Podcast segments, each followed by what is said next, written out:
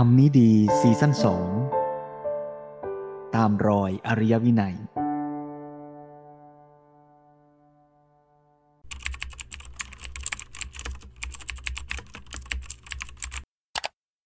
สวัสดีท่านผู้ฟังทุกท่านนะคะ ก็ชื่อสุวิธิดาจรุงเกียรติกุลนะคะ ปัจจุบันก็ทำงานเป็นอาจารย์นะคะ สอนอยู่ที่คณะครุศาสตร์จุฬาลงกรณ์มหาวิทยาลัยค่ะ แล้วก็มีภารกิจในเชิงของการเป็นงานบริหารด้วยก็คือจะเป็นผู้อำนวยการศูนย์การศึกษาทั่วไปอของจุฬานะคะ ส่วนงานอื่นๆก็จะเป็นเรื่องของอการเป็นนักวิจัยนะคะ แล้วก็เป็นผู้ประสานงานด้านการส่งเสริมนะคะ การสร้างเมืองแห่งการเรียนรู้ให้กับอาเซม Lifelong Learning ค่ะ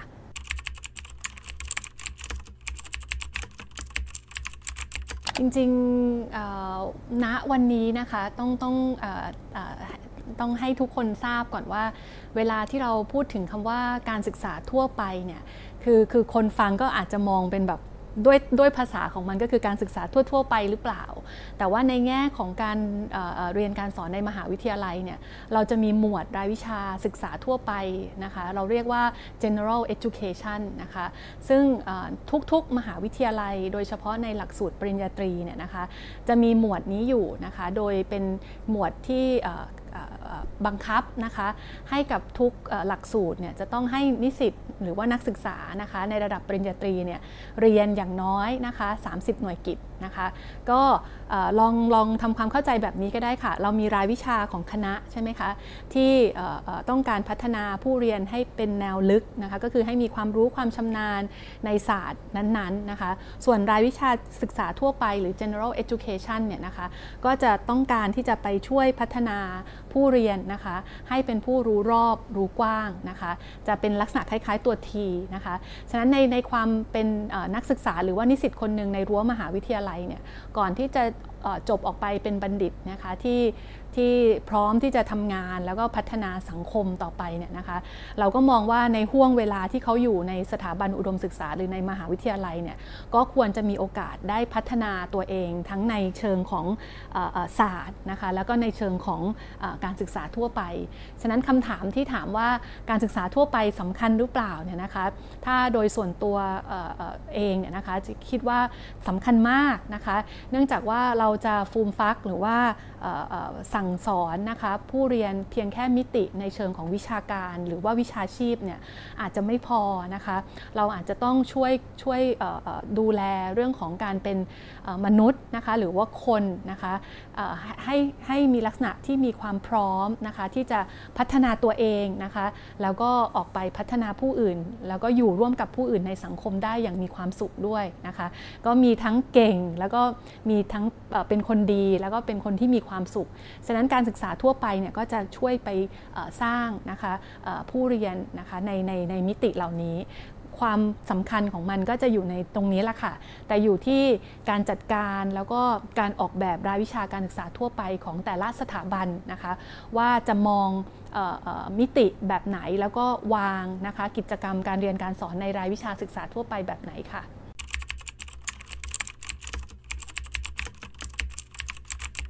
คำถามดีมากเลยนะคะ ก็จริง ๆ วิชาชีวิตเนี่ยก็ให้มองในเชิงว่าคือเราในฐานะคนคนหนึ่งนะที่เติบโตมาเนี่ยเราก็คือมนุษย์คนหนึ่งนะคะ ฉะนั้นถ้าเรามองมองคล้าย ๆ กับภารกิจนี้เป็นภารกิจชีวิตเนี่ยนะคะวิชาชีวิตเนี่ยสำคัญแน่นอนนะคะ แล้วในความเป็นมนุษย์เนี่ยต้องต้องดีขึ้นทุกวันใช่ไหมก็คือต้องมีการพัฒนาตัวเองให้หรือว่าเปลี่ยนแปลงตัวเองให้เป็นผู้ที่ ผู้รู้ผู้ตื่นผู้เบิกบานหรือว่าคนที่ดีอะนะคะในในทุกๆวันในช่วงเวลาที่เรายังมีลมหายใจ แล้วก็ยังประกอบการเป็นมนุษย์ตรงนี้อยู่ ก็เลยมองว่าตรงนี้เนี่ยค่ะเรื่องของการพัฒนาคนในมิติของชีวิตนะคะจึงเป็นเรื่องที่สำคัญมาก ส่วนวิชาชีพเนี่ยก็คือเออเนื่องจากว่าเราไม่ได้มีหน้าที่ที่จะต้องดำรงชีวิตในฐานะมนุษย์ ส่วนตัวเนาะเพียงอย่างเดียวนะคะ เรายังจะต้องมีครอบครัวเนาะมีสังคมนะคะ ที่เราจะต้องดูแลรับผิดชอบด้วย ฉะนั้นเรื่องของวิชาชีพเนี่ยก็สำคัญไม่ยิ่งหย่อนนะคะ เนื่องจากว่าก็เป็นเหมือนอีกหน้าที่หนึ่งเนาะเหมือนอีกเป็นหน้าที่ของชีวิตหนึ่งที่มนุษย์คนหนึ่งอาจจะต้องวางวางแล้วก็สร้างสมดุลให้ได้นะก็คือการจะต้องประกอบอาชีพที่ตัวเองอยู่เนี่ยนะคะมันอาจจะไม่ได้หมายถึงอาชีพ ที่เราเข้าใจกันเพียงอย่างเดียว แต่หมายถึงว่าเรารับผิดชอบหรือว่าทำอะไรอยู่เนี่ยก็ต้องทำสิ่งนั้นเนี่ยให้ดีที่สุดเนาะเต็มที่ในในสถานะของของความเป็นมนุษย์คนหนึ่งด้วยนะคะก็เหมือนกับมันมี 2 มิติที่เราจะต้อง balance ให้ได้นะก็คือเรื่องของชีวิตนะคะแล้วก็เรื่องของการทำงานนะคะซึ่งทั้ง2ออย่างเนี่ยนะคะถือเป็นหน้าที่ของมนุษย์เนาะโดยเฉพาะมนุษย์ในยุคนี้นะคะที่จะต้องออสร้างสมดุลตรงนี้ให้ได้ แล้วถ้าเกิดใคร สามารถมองเห็นความสมดุลตรงนี้ หรือว่าทำให้ 2 เรื่องนี้สมดุลกันได้เนี่ยก็เชื่อว่าคนคนนั้นเนี่ยก็จะมีความสุขเนาะในการใช้ชีวิตนะคะในขณะที่ตัวเองกำลังมีลมหายใจตรงนี้ได้เนาะก็ก็มองว่าสำคัญนะคะ ส่วนวิชาชีวิตที่สำคัญที่เรากำลังจะคุยกันอยู่เนี่ยนะคะที่เราคุยกันอยู่เนี่ยก็คือเป็นเรื่องของบทบาทของสถานศึกษานะเข้าใจว่าคำถามน่าจะมามาชวนคุยในเชิงของในแง่ว่า แล้วสถาบันอุดมศึกษา หรือว่ามหาวิทยาลัยเนี่ยกำลังทำอะไรอยู่ในแง่ของการช่วยช่วยผู้เรียนนะคะให้ให้เข้าใจวิชาชีวิต หรือว่าสามารถที่จะพัฒนาตัวเองในฐานะมนุษย์คนหนึ่งให้ได้เนี่ยนะคะ แน่นอนก็เป็นพาร์ทที่ที่จริงๆพระอาจารย์ก็ก็ได้พูดถึงเรื่องนี้อยู่ในหนังสือของท่านนะคะ ว่าจริงๆแล้วตัวศาสตร์เนาะการศึกษาหรือว่าศาสตร์วิชาการที่เป็นวิชาพื้นฐานว่าด้วยเรื่องชีวิตเนี่ยนะคะควรจะต้องมีไว้นะหรือว่าควรจะให้ความสำคัญในทุกๆสถาบันเลยนะคะอาจจะจัดออกมาเป็นกิจกรรมเฉพาะนะคะเป็นกิจกรรมพื้นฐานนะคะปูพื้นฐานให้กับนิสิตใหม่ หรือว่าอาจจะเป็นกิจกรรม หรือเป็นรายวิชาที่แฝงอยู่ในหลักสูตรนะคะซึ่งซึ่งทุกๆ หลักสูตรก็ควรจะต้องมีแล้วก็สร้างให้มันเกิดขึ้นเพื่อที่ที่จะพัฒนาผู้เรียนของหลักสูตรเนี่ยนะคะให้เป็นคนที่สมบูรณ์พร้อมเนาะทั้งในปัจจุบันแล้วก็ในอนาคตนะคะอีกเรื่องหนึ่งที่เราน่าจะคุยกันก็น่าจะเป็นเรื่องของมิติของผู้สอนหรือผู้จัดเนาะ provider หรือว่าคำว่าผู้สอนในมุมมองนี้ก็คืออาจจะต้องเข้าใจเนาะเรื่องของศาสตร์เหล่านี้ด้วยนะคะ ไม่เช่นนั้นแล้วเราก็จะไปออกแบบ การจัดการเรียนการสอนหรือกิจกรรมที่ไป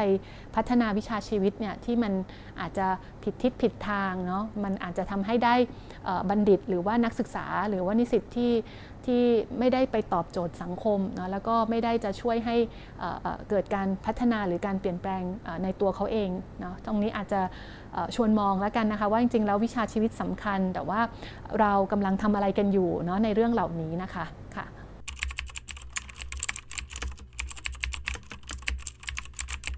ถ้าถ้าหมายถึงเเรื่องของการศึกษาทั่วไป หรือว่ารายวิชาชีวิตตรงนี้นะคะ จริงๆแล้วมีคนที่เกี่ยวข้องเยอะมากเนาะ stakeholder ที่จะเข้ามาช่วยสร้างให้ให้ให้ให้เรื่องนี้สำคัญหรือว่าช่วยพัฒนาผู้เรียนเนี่ยมีหลายคนนะคะ แต่เรามักจะนึกถึงแค่ผู้สอนกับผู้เรียนใช่ไหมคะ แต่ว่าจริงๆแล้วคนที่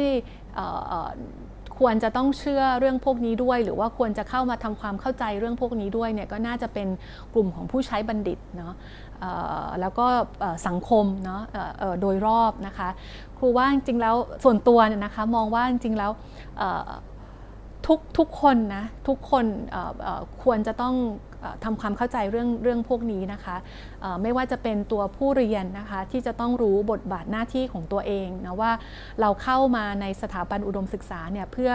เพื่ออะไรนะคะ เรามาแสวงหาความรู้ความจริงนะคะ หรือเรามามามาทำอะไรในสถาบันอุดมศึกษาในช่วง 4-5 ปีนี้ เพราะผู้เรียนอาจจะต้องต้องต้องต้องตั้งโจทย์แบบนี้ก่อนด้วยซ้ำนะคะ ที่จะเข้าสู่รั้วมหาวิทยาลัยนะคะ แล้วเราจะได้จัดการตัวเองถูกว่าใน 4 ปี 5 ปีเนี่ยเราควรจะต้องเรียนอะไรทำอะไรนะคะ หรือว่าสร้างประสบการณ์ตัวเองแบบไหนนะเพื่อที่ เราจะได้บรรลุวัตถุประสงค์หรือว่าความต้องการในการเรียนรู้ของเราเองด้วยนะคะส่วนในมิติของผู้สอนเนี่ยจริง ๆ ก็ยากในเชิงที่ว่าถ้าเรากำลังหมายถึงผู้สอนที่มีประสบการณ์หรือมีความรู้สั่งสมความรู้มานานเนี่ยนะคะการจะบอกว่าอาจารย์ช่วยแฝงเรื่องของชีวิตเรื่องของอะไรพวกนี้เข้าไปเนี่ยนะคะก็อาจจะทำได้ยากนะคะ แต่ว่าถ้าเรากำลังพูดถึงผู้สอนที่กำลังเริ่ม เข้าสู่โลกของการทำงาน หรือว่าเป็นลักษณะของอาจารย์ใหม่อย่างเงี้ยนะคะ ก็อาจจะชวนชวนชวนมองได้ง่ายหน่อยเนาะก็เลยมีความรู้สึกว่าจริง ๆ แล้วสถาบันที่สร้างหรือว่าผลิตครูเนี่ยนะคะ ควรจะต้อง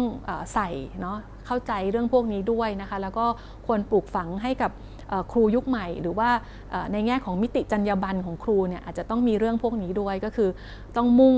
พัฒนาผู้เรียนให้สมบูรณ์พร้อมทั้งในเชิงของชีวิตเนาะแล้วก็เรื่องของวิชาชีพหรือว่าการทำงานของเขานะคะส่วนผู้ใช้บัณฑิตเนี่ยเข้าใจว่ากลุ่มผู้ใช้บัณฑิตเนี่ยจะอยู่ในความโลกของความจริงเนาะก็คือว่าเขาอยู่ในโลกของไม่ใช่วิชาการเพียงอย่างเดียว ฉะนั้นเขาก็จะเห็นการหมุนเวียนหรือการเปลี่ยนแปลงเนาะของของของศาสตร์หรือของทักษะต่างๆนะคะ กลุ่มนี้เนี่ยเขาเขาเห็นอยู่แล้วว่าเขาต้องการอะไรเนาะเขาน่าจะกลุ่มนี้น่าจะ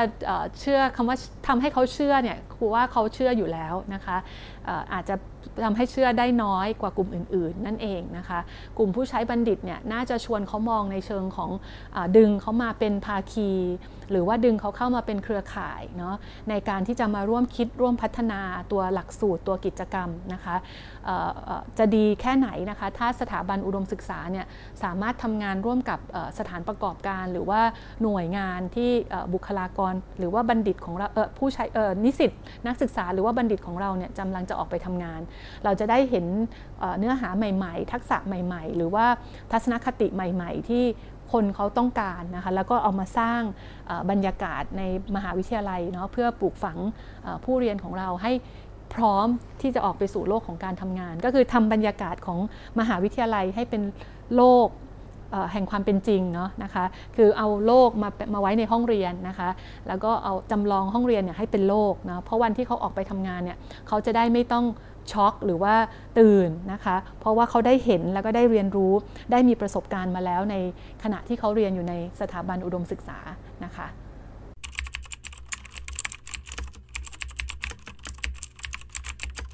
จริงๆ ถ้าถ้าในในเชิงของตัววัตถุประสงค์เนาะของหมวดรายวิชาศึกษาทั่วไปเนี่ยนะคะก็จะเปิดกว้างอย่างที่ได้ได้ได้แจ้งไปในตอนต้นนะว่าเป็นรายวิชาที่มุ่งสร้างพวก soft skill เนาะหรือว่าฟูมฟักนิสิตนักศึกษาในมิติรู้รอบรู้กว้างใช่ไหมคะ การประเมินเนี่ยนะคะยังเป็นเรื่องที่จำเป็นเนาะแต่อยากให้มองการประเมินในหมวดรายวิชาศึกษาทั่วไปเนี่ยไม่เหมือนการประเมินในหมวดรายวิชาของคณะ หรือรายวิชาชีพนะคะเนื่องจากว่าด้วยตัวเนื้อหาเนาะแล้วก็รูปแบบกิจกรรมนะคะแล้วก็การจัดการเรียนการสอนหมวดรายวิชาการศึกษาทั่วไปเนี่ย ควรต้องแตกต่างนะคะจากการจัดการเรียนการสอนรายวิชาในคณะนะคะ แล้วก็ควรเน้นเรื่องของการลงมือปฏิบัติ นะแล้วก็การทำให้ผู้เรียนได้รับประสบการณ์ตรงนะคะ แล้วก็เกิดทักษะความรู้เนี่ยทันที อย่างเช่น เรียนวันนี้นะคะพรุ่งนี้ต้องต้องเอาอะไรออกไปใช้ทำอะไรได้แล้วนะคะ ฉะนั้นการการวัดการประเมินเนี่ยควรจะเน้นการวัดการประเมินตามสภาพจริงเนาะก็คือมีเครื่องมือหรือวิธีการวัดที่หลากหลายนะคะ แล้วถ้าเป็นไปได้แล้วอย่างแบบตรง ถูกต้องตาม concept ของหมวดรายวิชาศึกษาทั่วไปเลยเนี่ยก็คือควรจะเปิดโอกาสนะคะให้กับผู้เรียนได้ประเมินตัวเองเนาะหรือว่าเปิดพื้นที่เนาะให้ผู้เรียนได้สะท้อนนะคะผลการเรียนรู้ของเขานะคะ แล้วก็การวัดการประเมินเนี่ยควรเป็นเรื่องอที่ ส่งเสริมการเรียนรู้หรือว่าสร้างแรงจูงใจให้กับผู้เรียน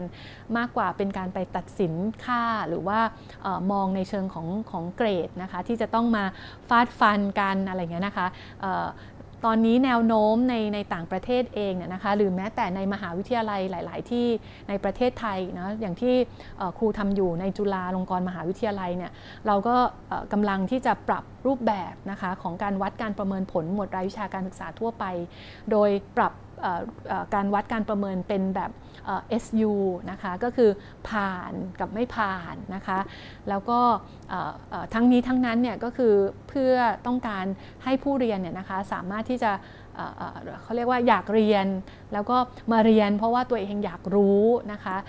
มากกว่าที่จะมาเรียนเพื่อจะเอาเกรดนะคะก็ก็ถือเป็น สำหรับครูเนี่ยคิดว่าแนวนี้ค่ะน่าจะถูกต้องนะคะสำหรับการเอามาวัดประเมินคอนเทนต์ที่เกี่ยวข้องกับชีวิต เกี่ยวข้องกับการทำงานนะคะในหมวดรายวิชาศึกษาทั่วไปค่ะ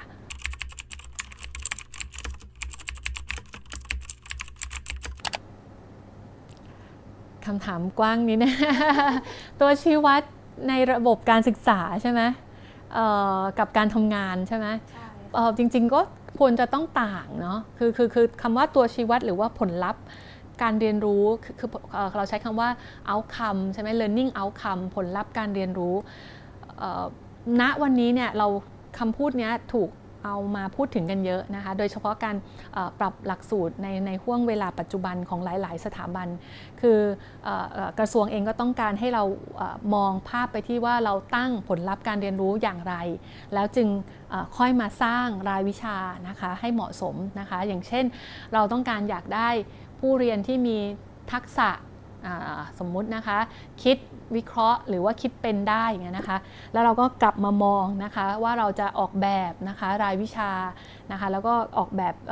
กิจกรรมในรายวิชาอย่างไรเนาะฉะนั้น ตัวผลลัพธ์การเรียนรู้เนี่ยสำคัญเนาะแล้วก็ถ้าจะต้องมาวางตัวนี้เนี่ยสำหรับครูมันก็จะมี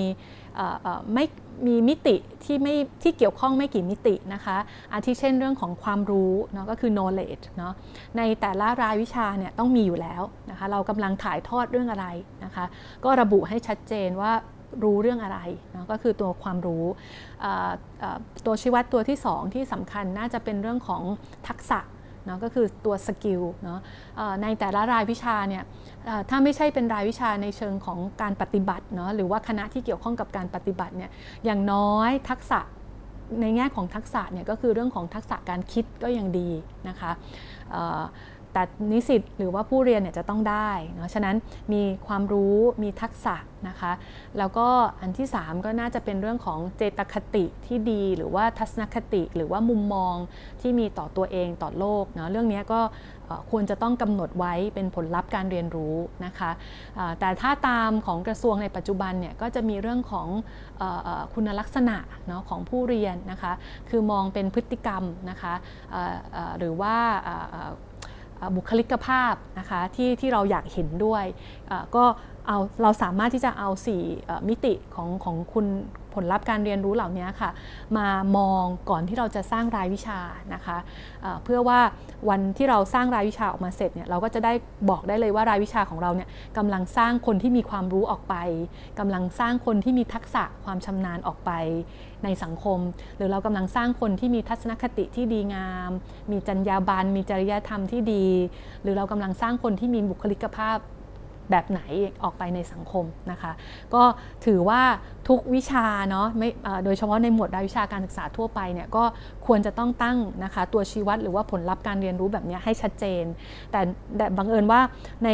คอนเซปต์หรือว่าในปรัชญาของการศึกษาทั่วไปเนี่ยมันจะเน้นมาที่ถ้ารู้ก็ต้องเป็นรู้แบบรู้รอบรู้กว้าง จะไม่ใช่รู้ลึกแบบรายวิชาของคณะ ถ้าเป็นทักษะก็น่าจะเป็นทักษะที่ ที่ที่ใช้งานได้นะคะทักษะในการทำงานอย่างเงี้ยนะคะทักษะที่จำเป็นสำหรับการใช้ชีวิตอย่างเงี้ยนะคะ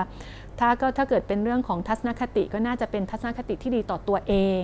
นะคะต่อผู้อื่นเนาะในโดยเฉพาะที่เขาจะต้องออกไปทำงานร่วมกับผู้อื่น แล้วก็อยู่ได้ร่วมกับผู้อื่นนะคะแล้วก็ถ้าเป็นในเชิงของบุคลิกภาพเนี่ยก็น่าจะเป็นเรื่องของความรับผิดชอบ ความซื่อสัตย์ก็คือมองในเชิง เขาเรียกว่าอื่นๆเนาะที่จะมาหล่อหลอมให้คนคนหนึ่งเนี่ยเป็นคนที่สมบูรณ์นะคะ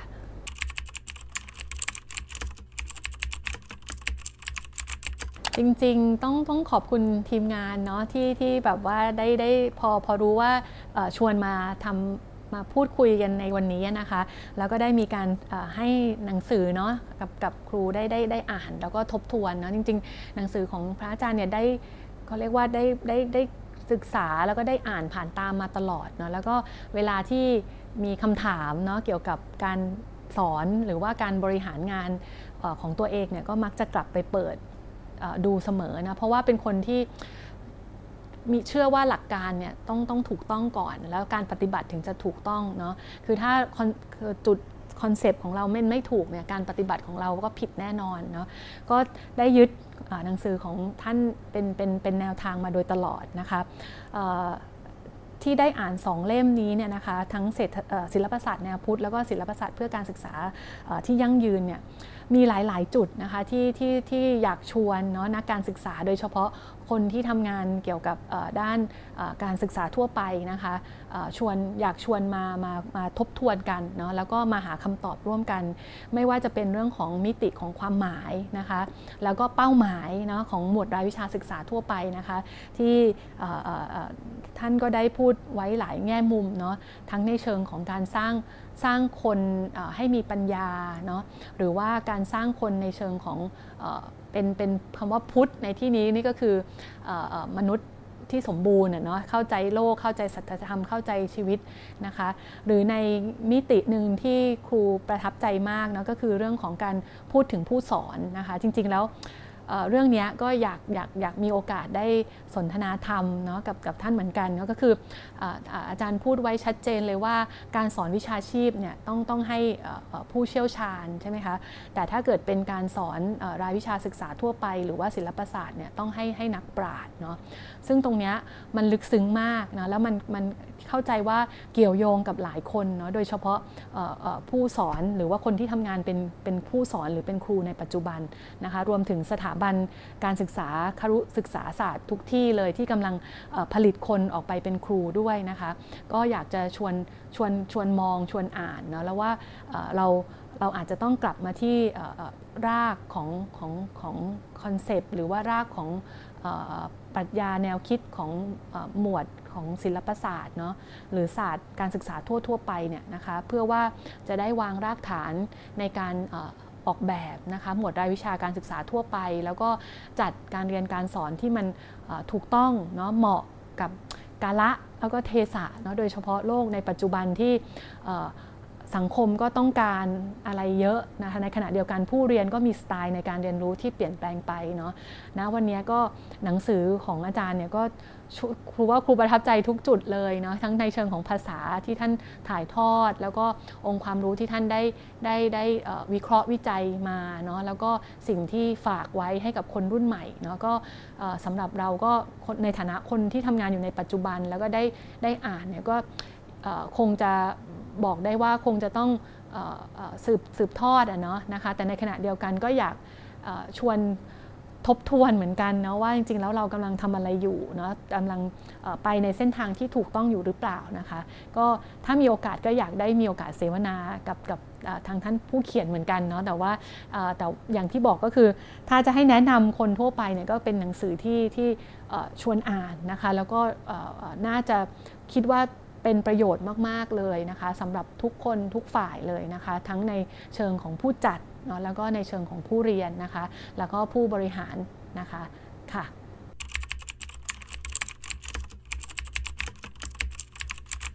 คำถามดีมากเลยจะตอบอาจจะตอบแบบส่งประเด็นไปเนาะนั่นอาจจะผู้ฟังอาจจะต้องไปหยิบลองลองดูแล้วกันนะคะว่ามิติไหนที่จะตอบตรงคำถามหรือว่าจะเกี่ยวข้องกับตัวเองเนาะคือ ในต้องสถานการณ์ปัจจุบันเนี่ยมันไม่เหมือนในอดีตนะคะ คือเราต้องมองว่าโลกปัจจุบันเนี่ยมันเคลื่อนไหวเนาะมันมันมันเป็นวูข้าวเวิลด์ใช่ไหมมันมันผกมันซับซ้อนวุ่นวาย เชื่อยากใช่ไหมคะเราอยู่ในโลกแบบนี้เนาะและเราอยู่ในโลกที่เทคโนโลยีเนี่ยก็เข้ามามีบทบาทกับชีวิตเราเยอะมากเลยนะคะฉะนั้นอันครูว่าในความคิดเห็นของครูเนาะส่วนตัวเลยเนี่ยนะคะอยาก ให้เรารู้เขาเรียกว่ารู้วิธีการเรียน รู้วิธีการพัฒนาตัวเองมีเครื่องมือเนาะที่จำเป็นสำหรับการพัฒนาตัวเองคอนเทนต์เนี่ยยังไม่ค่อยเท่าไหร่นะคะ เหมือนวันนี้ถ้าสอนหนังสือในห้องเรียนเนี่ยจะบอกว่าถ้าอยากรู้เท่าครูเนี่ยก็เอาหนังสือเล่มนี้ไปอ่านใช่ไหมแต่ว่าณวันนี้ในห้องเรียนมันเรามาคุยกันเรื่องอื่น เรามาคุยกันเรื่องของวิธีการ เรามาคุยกันเรื่องของประสบการณ์เนาะแต่ถ้าตัวความรู้เนี่ยครูว่าตอนนี้ เป็นเรื่องที่ถัดรองลงมาเลยเนาะน่าจะเป็นลักษณะของ learning how to learn เนาะหรือว่าคุณลักษณะของการเป็น self directed learner เราจะแปลเป็นภาษาไทยว่าอะไรดีนำตัวเองในการเรียนรู้ได้ รู้วิธีการเรียนรู้คือมีมีทักษะเนาะที่สำคัญสำหรับการที่จะ พัฒนาตัวเองพื้นฐานได้นะคะ แล้วก็ต้องเป็นผู้ที่ใฝ่รู้อะเป็นเป็นผู้เรียนรู้ตลอดชีวิตอะขอใช้คำนี้แล้วกัน lifelong learner ตรงนี้เป็นเรื่องที่สำคัญมากเนาะแล้วบังเอิญพิธีกรก็ถามถึงเรื่องของลูกใช่ไหมเวลาที่ดูแลเขาอยู่ตอนนี้นะคะ ก็มีความรู้สึกว่าสำคัญที่สุดเลยเนี่ยมักจะบอกเขาว่าขอให้เติบโตมาเป็นเด็กที่ฉลาดเก่ง แล้วก็เป็นคนดีแล้วก็มีความสุข เนาะก็ขอแค่นี้นะคำว่าฉลาดในที่นี้ก็คือเนี่ยมีปัญญาเนาะในในทางธรรม แต่มันมันมันพูดออกมาเป็นกิจกรรมเนี่ยยากมากเลย แต่ว่าเราจะต้องสอนให้คนคิดอะคิดได้คิดเป็นนะอะไรพวกนี้นะคะ แล้วก็เป็นคนที่เก่งในที่ก็คือเก่งวิชาการใช่ไหมแล้วก็เก่งดีเป็นคนดีแล้วก็คืออยู่ร่วมกับผู้อื่นได้อย่างมีความสุข แล้วก็เป็นคนที่มีความสุขเนาะก็คืออมีเขาเรียกว่าเห็นมองเห็นชีวิตอะเป็นเรื่องของชีวิตนะก็คือดีแค่ไหนแล้วใช่ไหมมีที่เราได้เติบโตมาเป็นมนุษย์คนหนึ่งอย่างเงี้ยเป็นต้น ก็ครูว่าหลาย ๆ เรื่องพวกนี้ค่ะ น่าจะเป็นเรื่องที่สำคัญแล้วก็ควรจะเอามาพูดคุยกันเพื่อที่จะปลูกฝัง คนรุ่นใหม่เนาะให้ให้เติบโตไปเป็นคนที่มีคุณภาพนะคะค่ะ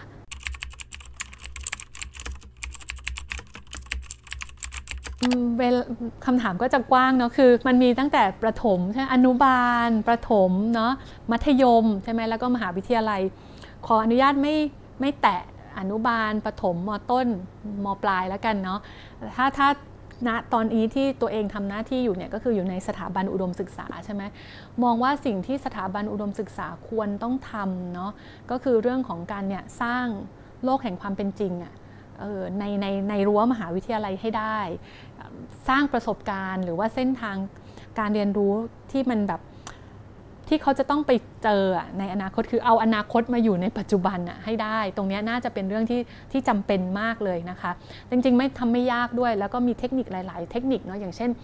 วิจัยเชิงอนาคตก็ช่วยได้เยอะเนาะหรือว่าการทำงานร่วมกับผู้ใช้บัณฑิตเนาะให้เขาเข้ามาช่วยดูชวนมองหน่อยว่า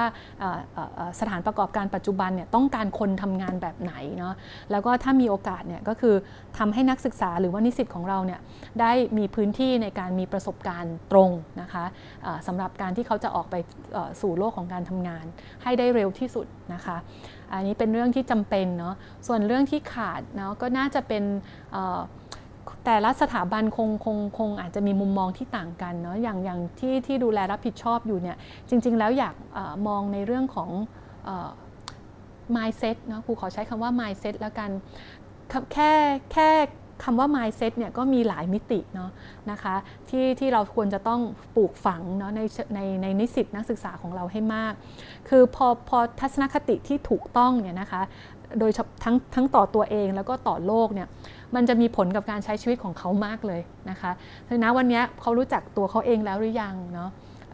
เอาแค่นี้ก่อนเนาะแล้วเขารู้แล้วยังว่าเขาจะออกไปเป็นใครทำอะไรเพื่อใครเนาะ learning to do learning to be learning to work together to live together อะไรพวกนี้ learning to know เหนือไปกว่าเรื่องพวกนี้ก็คือ learning to become เนาะอะไรพวกนี้น่าจะน่าจะต้องเพิ่มเนาะในในในในการจัดการเรียนการสอนหรือว่ากิจกรรมในรั้วมหาวิทยาลัย แล้วเราต้องเข้าใจว่านักศึกษาที่เราได้มาเนี่ย มีลักษณะที่แตกต่างกันออกไปใช่ไหมบางบางคนก็จะเป็นแนววิชาการ บางคนก็จะเป็นนิสิตกิจกรรม นักศึกษากิจกรรมใช่ไหมก็ต้องวางให้เหมาะสม แล้วก็มีทางเลือกให้กับพวกเขาให้มากเนาะก็ไม่ใช่บังคับนะว่าทุกคนจะต้องมาอยู่ในรายวิชาเดียวกัน แล้วก็เรียนเหมือนกันเนาะก็ควรหน้าที่ของมหาวิทยาลัยก็คือ สร้างครูครูชอบใช้คำว่าบรรยากาศคือคือต้องสร้างบรรยากาศการเรียนรู้ให้เกิดขึ้น แล้วบรรยากาศในที่นี้ก็ไม่ใช่บรรยากาศแบบ แบบเชิงฟิสิกอลเพียงอย่างเดียวเนาะมันต้องเป็นเรื่องของบรรยากาศทางด้านจิตใจ แล้วก็บรรยากาศในเชิงสังคมวัฒนธรรมด้วยเนาะตรงเนี้ยยังเป็นเรื่องที่มหาวิทยาลัยยังทำน้อยอยู่ เราอาจจะมองว่าเราเป็นสถาบันการศึกษาอยู่แล้ว เราเลยไม่ต้องทำแต่จริงๆแล้วมันเลยมันเลยขาดมิติเหล่านี้เนาะเด็กที่เข้ามาส่วนใหญ่เนี่ยถ้าถามเนี่ยครูว่าน้อยมากเลยที่จบออกไปแล้วแบบฉันรู้แล้วว่าฉันจะต้องออกไปอยู่ตรงไหนในสังคม คือ positioning ตัวเองได้ แล้วก็ มุ่งหน้าเนาะพัฒนาตัวเองและพัฒนาสังคม น้อยมากรู้ว่าเป็นเปอร์เซ็นต์เนี่ยน้อยมากเนาะที่เหลืออีกหลายหมื่นหลายพันคนเนี่ยก็คือออกไปกระจายอยู่ในสังคมทั่วไปเนาะคือคือน่าน่าจะมอง 4-5 ปีนี้นะคะแล้วก็สร้างพื้นที่สร้างบรรยากาศตรงนี้นะคะ ในการปลูกฝังเรื่องของทัศนคติหรือว่า mindset ให้กับผู้เรียนนะคะที่ควรทำใช่ที่จำเป็นจะต้องทำก็น่าจะเป็น 2 เรื่องที่ว่าไปเนาะค่ะ แล้วมันบางทีมันก็เป็นบางอาจจะบอกว่าเป็นหน้าที่เขาใช่ไหมแต่จริงๆแล้วครูว่ามหาวิทยาลัยยังทำอะไรได้อีกเยอะนะคะในการที่จะช่วยผู้เรียนของเราเนี่ยให้เข้าใจเรื่องพวกนี้ก่อนที่เขาจะออกไปสู่โลกของความเป็นจริงเนาะแล้วเราไม่ได้ชวนมองแค่นิสิต ปัจจุบันด้วยซ้ำนะคะ จริงๆ แล้วสิทธิ์เก่าเนาะกลุ่มพี่เก่าเนี่ยก็มีบทบาทมากเลยที่จะเข้ามามีส่วนช่วยนะคะทำให้บรรยากาศในมหาวิทยาลัย หรือว่าในสถาบันอุดมศึกษาเนี่ยเป็นพื้นที่ที่เด็กทุกคนจะได้แบบเติบโตเนาะนะคะก็ก็ชวนมองจริงๆ แล้วมีตัวอย่างของมหาวิทยาลัย NUS เนาะในในประเทศสิงคโปร์เนาะ นะคะ NUS เนี่ยเขามีแคมเปญอันนึงก็คือว่าเป็น NUS L 3 plus นะก็คือ L L L แล้วก็บวก มันมาจากคำว่า lifelong learning นะแล้วเขามองเขาเขามองแบบนี้นะคะเขามองว่าคนที่เข้ามาเรียนในมหาวิทยาลัยแห่งชาติสิงคโปร์เลยเนี่ยนะคะมหาวิทยาลัยจะดูแลไปตลอดชีวิตก็คือ คุณเรียนเราก็ให้ประสบการณ์ของคุณใช่ไหมคุณออกไปข้างนอก คุณอยากจะกลับมาพัฒนาตัวเอง มหาวิทยาลัยก็มีพื้นที่มีรายวิชา มีกิจกรรม ให้คุณได้พัฒนาตัวเองอย่างต่อเนื่องตลอดชีวิต อย่างนี้ค่ะโจทย์โจทย์มหาวิทยาลัยแบบนี้เราเราอาจจะต้องมาคุยกันนะคือหน้าที่ของมหาวิทยาลัยคงไม่ใช่แค่สั่งสอนหรือว่าจัดการเรียนการสอนแบบเดิมอีกต่อไปแล้วเนาะอาจจะต้องทำหน้าที่อื่นๆเนี่ยก็เนี่ยสร้าง ผู้เรียนให้เป็นมนุษย์ที่มีความพร้อมแล้วก็ออกไปเป็นคนที่มีคุณภาพในสังคมอย่างแท้จริงค่ะจริงๆ เป็นเป็นนโยบายเนาะของของของทั้งในระดับชาติ แล้วก็ในระดับกระทรวงด้วยนะคะ ที่ต้องการจะส่งเสริมเรื่องของการเรียนรู้ตลอดชีวิตเนาะแต่ว่าตอนนี้เป็นคำพูดเป็นการพูดกันเยอะถกในหลายเวที แล้วหลายคนก็จะใช้คำว่ามาส่งเสริมการเรียนรู้ตลอดชีวิตกัน แต่ว่า ไม่ค่อยเห็นรูปประธรรมนะคะของการส่งเสริมการเรียนรู้ตลอดชีวิต ก็จะมีบ้างในเชิงของการจัดกิจกรรมเนาะคือการมีกิจกรรมเยอะๆนะคะแล้วก็การมีกลุ่มเป้าหมายที่ครอบคลุมทั้งเด็ก ผู้ใหญ่ผู้สูงอายุเนาะเหล่านี้มันไม่ใช่มันไม่ใช่แค่นั้นเนาะมันมีเรื่องของเนื้อหาที่ต้องเกี่ยวข้องกับชีวิต นะคะมันมีเรื่องของอวิถีวัฒนธรรม หรือว่าการทำให้การเรียนการสอนเนี่ยมันยั่งยืนอะไรเงี้ยนะคะคือมันยังมีมิติของการส่งเสริมการเรียนรู้ตลอดชีวิตอีกหลายเรื่องนะคะที่จริงๆ แล้วในสังคมไทยเนี่ยควรจะต้องมาคุยกันเนาะแล้วก็วางวางให้ดีๆ ว่าจริงๆ แล้วเราตั้งใจจะใช้ ไอตัวคอนเซปต์เนี้ยค่ะมาในการพัฒนาคนไทยหรือว่าสังคมไทยหรือเศรษฐกิจไทยนะคะแบบไหนได้จริง ๆ แล้วมันทำได้เลยเนาะจริง ๆ มีตัวอย่างหลายประเทศที่ใช้นโยบายของเรื่องของการส่งเสริมการเรียนรู้ตลอดชีวิตเนี่ยในการพัฒนาเศรษฐกิจแล้วก็สังคมนะคะ ก็ถ้าจะให้ยกตัวอย่างก็อย่างส่วนใหญ่จะเป็นกิจกรรมอยู่นะคะก็คือเนี่ยเชิญมีกิจกรรมสำหรับผู้เรียนหรือว่ากลุ่มเป้าหมายที่หลากหลายนะคะแล้วก็มีเรื่องของการสะสมเครดิตนะคะมีการเทียบโอนความรู้และประสบการณ์ก็ก็เริ่มมีให้เห็นนะคะในในสถาบันอุดมศึกษา แต่ว่าก็อยากมองเห็นให้ให้ ให้เยอะขึ้นแล้วก็เห็นรูปประธรรมเนาะของผลลัพธ์ที่ชัดเจนก็คือสังคมไทยเปลี่ยนแปลงคนไทยมีคุณภาพมากขึ้นอย่างนี้เป็นต้นนะคะก็ต้องคอยติดตามเนาะต้องคอยติดตาม แล้วก็ชวนชวนชวนสถาบันอุดมศึกษานะคะทำเรื่องพวกนี้นะคะการจริงๆ ในส่วนของศูนย์การศึกษาทั่วไปจุฬาเนี่ยก็รับหน้าที่ในการทำหน้าที่เป็นโนดหรือว่าหน่วยในการส่งเสริมการเรียนรู้ตลอดชีวิตนะคะ เราก็จะมีการสร้างรายวิชาเนาะที่ไม่ได้เปิดไว้เฉพาะนิสิตนะคะจุฬาเพียงอย่างเดียว แต่ว่าศิษย์เก่าเนาะบุคคลทั่วไปนะคะนักเรียนนักศึกษาเนี่ยนะคะก็สามารถเข้ามาเรียนแล้วก็เก็บสะสมเครดิตไว้ได้นะคะ ถ้าเกิดเขาอยากจะเอาไปใช้ในการทำงานเขาก็ดึงออกไปใช้ได้เลยนะคะ ก็คือมีตัว certificate ที่มอบให้ แต่ถ้าเกิดเขาจะเก็บไว้แล้ววันข้างหน้าเขามา เป็นนิสิตนะคะเขาก็จะสามารถเทียบโอนความรู้ตรงนี้ได้นะคะ ก็ปัจจุบันมีเยอะขึ้นนะคะ ทั้งที่มีค่าใช้จ่ายแล้วก็ไม่มีค่าใช้จ่ายเนาะแล้วก็เข้าใจว่าหลาย ๆ สถาบันเนี่ยก็กำลังเร่งพัฒนาหลักสูตรเนี่ยค่ะหลักสูตรระยะสั้น หลักสูตร reskill upskill นะคะให้กับคนในสังคมเนาะ ก็ก็ก็เชิญชวนนะนายถ้าเกิดนายผู้ฟังท่านไหนสนใจก็ลองดูนะคะ ตอนนี้เข้าใจว่าหลาย ๆ ที่นะคะก็มีตัวกิจกรรมหรือตัวหลักสูตรที่ตอบสนองความต้องการนะคะของของผู้เรียนนะให้ให้สามารถที่จะพัฒนาตัวเอง แล้วก็เอาความรู้ไปพัฒนางานที่ทำอยู่ได้นะคะค่ะ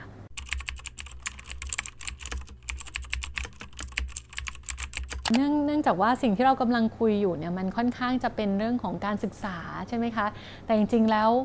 อยากอยากอยากชวนทุกคนเข้ามามีส่วนร่วมเนาะกับกับการ กับการศึกษาค่ะนะคะไม่ว่าจะเป็นคุณพ่อคุณแม่นะคะหรือว่าคนที่อยู่ในแวดวงต่างๆนะคะจริงๆแล้วเรา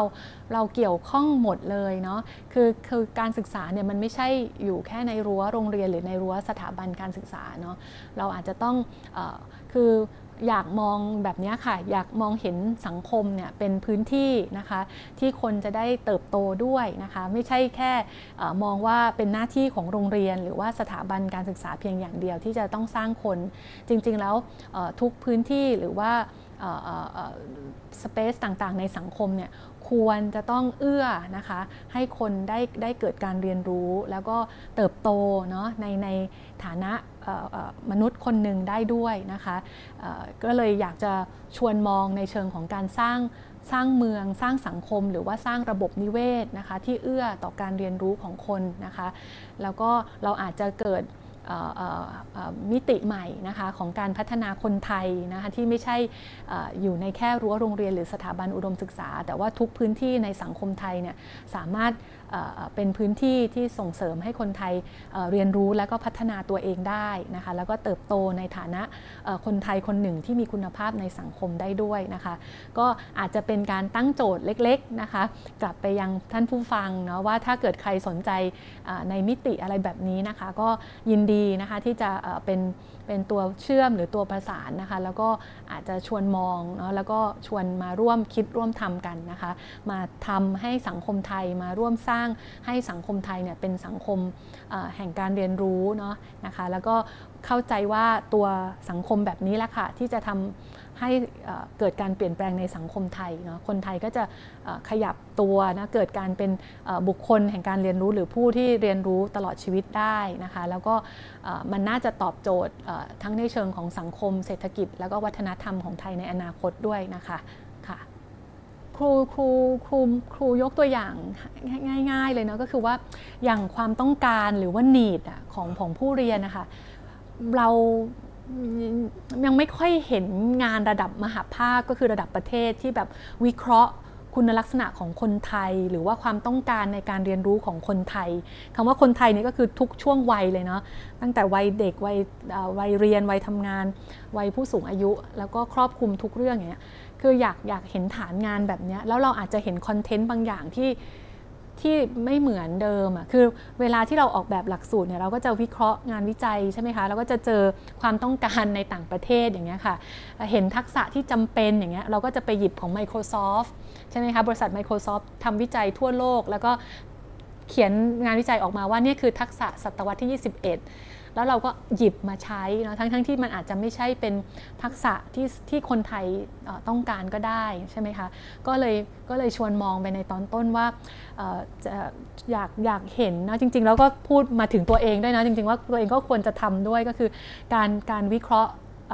ความต้องการหรือวิเคราะห์บริบทเนาะของของของคนไทยนะคะทั้งในเชิงของการความสนใจในการเรียนความต้องการในการเรียนหรือแม้แต่ คอนเทนต์อะไรเงี้ยนะสาระสำคัญที่เขาสนใจอย่างเงี้ยที่มาจากฐานของเราอะนะคะควรควรควรจะต้องมีมีการวิเคราะห์วิจัยแบบนี้ให้เยอะขึ้นนะคะเเคยถ้าครูยกตัวอย่างง่าย ๆ พอดีครูมาจากทางด้านการศึกษานอกระบบการศึกษาผู้ใหญ่ใช่ไหมคะในยุคที่ประเทศไทยยังมีพรบการศึกษาในช่วงแรกๆนะคะแล้วเรามีกรมการศึกษานอกโรงเรียนใช่ไหมเรามีท่านอธิบดี ดรโกวิทวรพิพัฒน์นะท่านก็ได้คิด concept ที่เรียกว่าคิดเป็นนะคิดเป็น concept หรือว่าการสอนให้คนไทยคิดเป็นเนาะเพราะว่าในยุคนั้นเนี่ยมันเป็นยุคที่เหมือนเรามีเป็นยุคเกษตรกรรมใช่ไหมแล้วก็เริ่มมีอุตสาหกรรม เริ่มมีเทคโนโลยีอะไรเข้ามาเนาะท่านก็เลยบอกว่าเนี่ยการที่จะคนไทยคนหนึ่งเนาะหรือว่าเกษตรกรไทยคนหนึ่งที่จะ คิดเปลี่ยนแปลงตัวเองเนี่ยหรือในในเรื่องของการประกอบอาชีพเนี่ยควรจะต้องมีหลักในการคิดท่านใช้คำว่าคิดเป็นคอนเซปต์ก็คือให้คิดให้รอบด้าน โดยมี 3 อย่างเลย ท่านก็แจ้งมาว่ามีความรู้ด้านวิชาการใช่ไหมทางรู้ด้านสิ่งแวดล้อม แล้วก็ความรู้เกี่ยวกับตัวเอง ทุกครั้งที่จะต้องคิดตัดสินใจอะไรเนี่ยให้อาศัย 3 เรื่องนี้เนาะแล้วจึงค่อยคิดตัดสินใจ แล้วก็รับผลถ้าตัดสินใจว่า ทำไม่ทำเนาะแล้วก็รับผลออกมาว่าพึงพอใจก็จบเนาะแต่ถ้าจะต้องคิดตัดสินใจเรื่องใหม่อ่าแล้วก็คิดด้วยฐาน 3 เรื่องนี้เนาะดูข้อมูลของตัวเอง ข้อมูลเชิงวิชาการ ข้อมูลสภาพแวดล้อม ตัดสินใจเสร็จแล้ว แล้วผลออกมาไม่เป็นที่พอใจก็กลับมาคิดใหม่ แสดงว่า 3 ข้อมูล 3 ก้อนเนี้ยอาจจะยังไม่ครบถ้วนไม่ถูกต้อง อย่างเงี้ยมันมาจากฐานของบริบทของคนไทยสภาพความเป็นจริงในสังคมไทยตอนนั้น มันเลยเกิด ฐานของแนวคิดคิดเป็นขึ้นมาอย่างเงี้ยเราจะไม่ค่อยเห็นแบบเนี้ยในระยะหลังเลยอะนะคะ30-40ปีมาเนี้ยก็จะไม่ค่อยเห็นปรัชญาหรือแนวคิดทางการศึกษาที่เกิดมาจากคนไทยเนาะก็จริงๆเราก็พูดมาก็กระทบตัวเองเหมือนกันนะก็แต่ว่าก็อยู่ในในความคิดอยู่ตลอดเวลาเหมือนกันว่าจะจะดีแค่ไหนนะคะ ถ้าเนี่ยเราสามารถที่จะมี strategy เนาะหรือว่าเทคนิคบางอย่างที่ให้กับคนไทยเนาะแล้วก็มาจากฐานของของของสังคมวัฒนธรรมของเรานะคะก็เนี่ยยกตัวอย่างแบบนี้ค่ะค่ะ ขอบคุณเนาะที่มาชวนมาร่วมแลกเปลี่ยนนะคะมุมมองในวันนี้เนาะก็เข้าใจว่ายังมีอีกหลาย ๆ เรื่องอีกหลาย ๆ ประเด็นที่เราควรจะต้องมาคุยกันนะคะ ก็ถือว่าวันนี้เป็นเวทีแรกที่ให้เราได้รู้จักกันนะคะ แล้วก็ที่ได้สื่อสารไปเนี่ยหลาย ๆ อย่างก็เป็นความคิดเห็นส่วนตัวนะคะถ้าอะไรที่ไม่ฟังแล้วไม่ไม่ไม่ถูก ถูกหูเนาะหรือว่าไม่ไม่เข้าหูท่านเนี่ยก็ขอให้เอาไปปรับนะคะ ปรับใช้แล้วกันแต่ทั้งหมดทั้งสิ้นเนี่ยก็คือต้องการจะสื่อนะคะให้เห็นว่าจริง ๆ แล้วเรื่องของการกลับมามองในเชิงของหลักการเนาะโดยเฉพาะเรื่องของการจัดการศึกษาทั่วไปเนี่ยเป็นเรื่องที่สำคัญมากนะคะ โดยเฉพาะในโลกปัจจุบันนะคะ ก่อนที่เราจะทำเรื่องนี้นะคะออกไปในเรื่องอื่นๆนะคะที่จะเป็นประโยชน์กับผู้เรียนแล้วก็เป็นสังคมเป็นประโยชน์กับสังคมต่อไป ก็ขอบคุณมากเลยค่ะค่ะ สวัสดีค่ะ Thank you.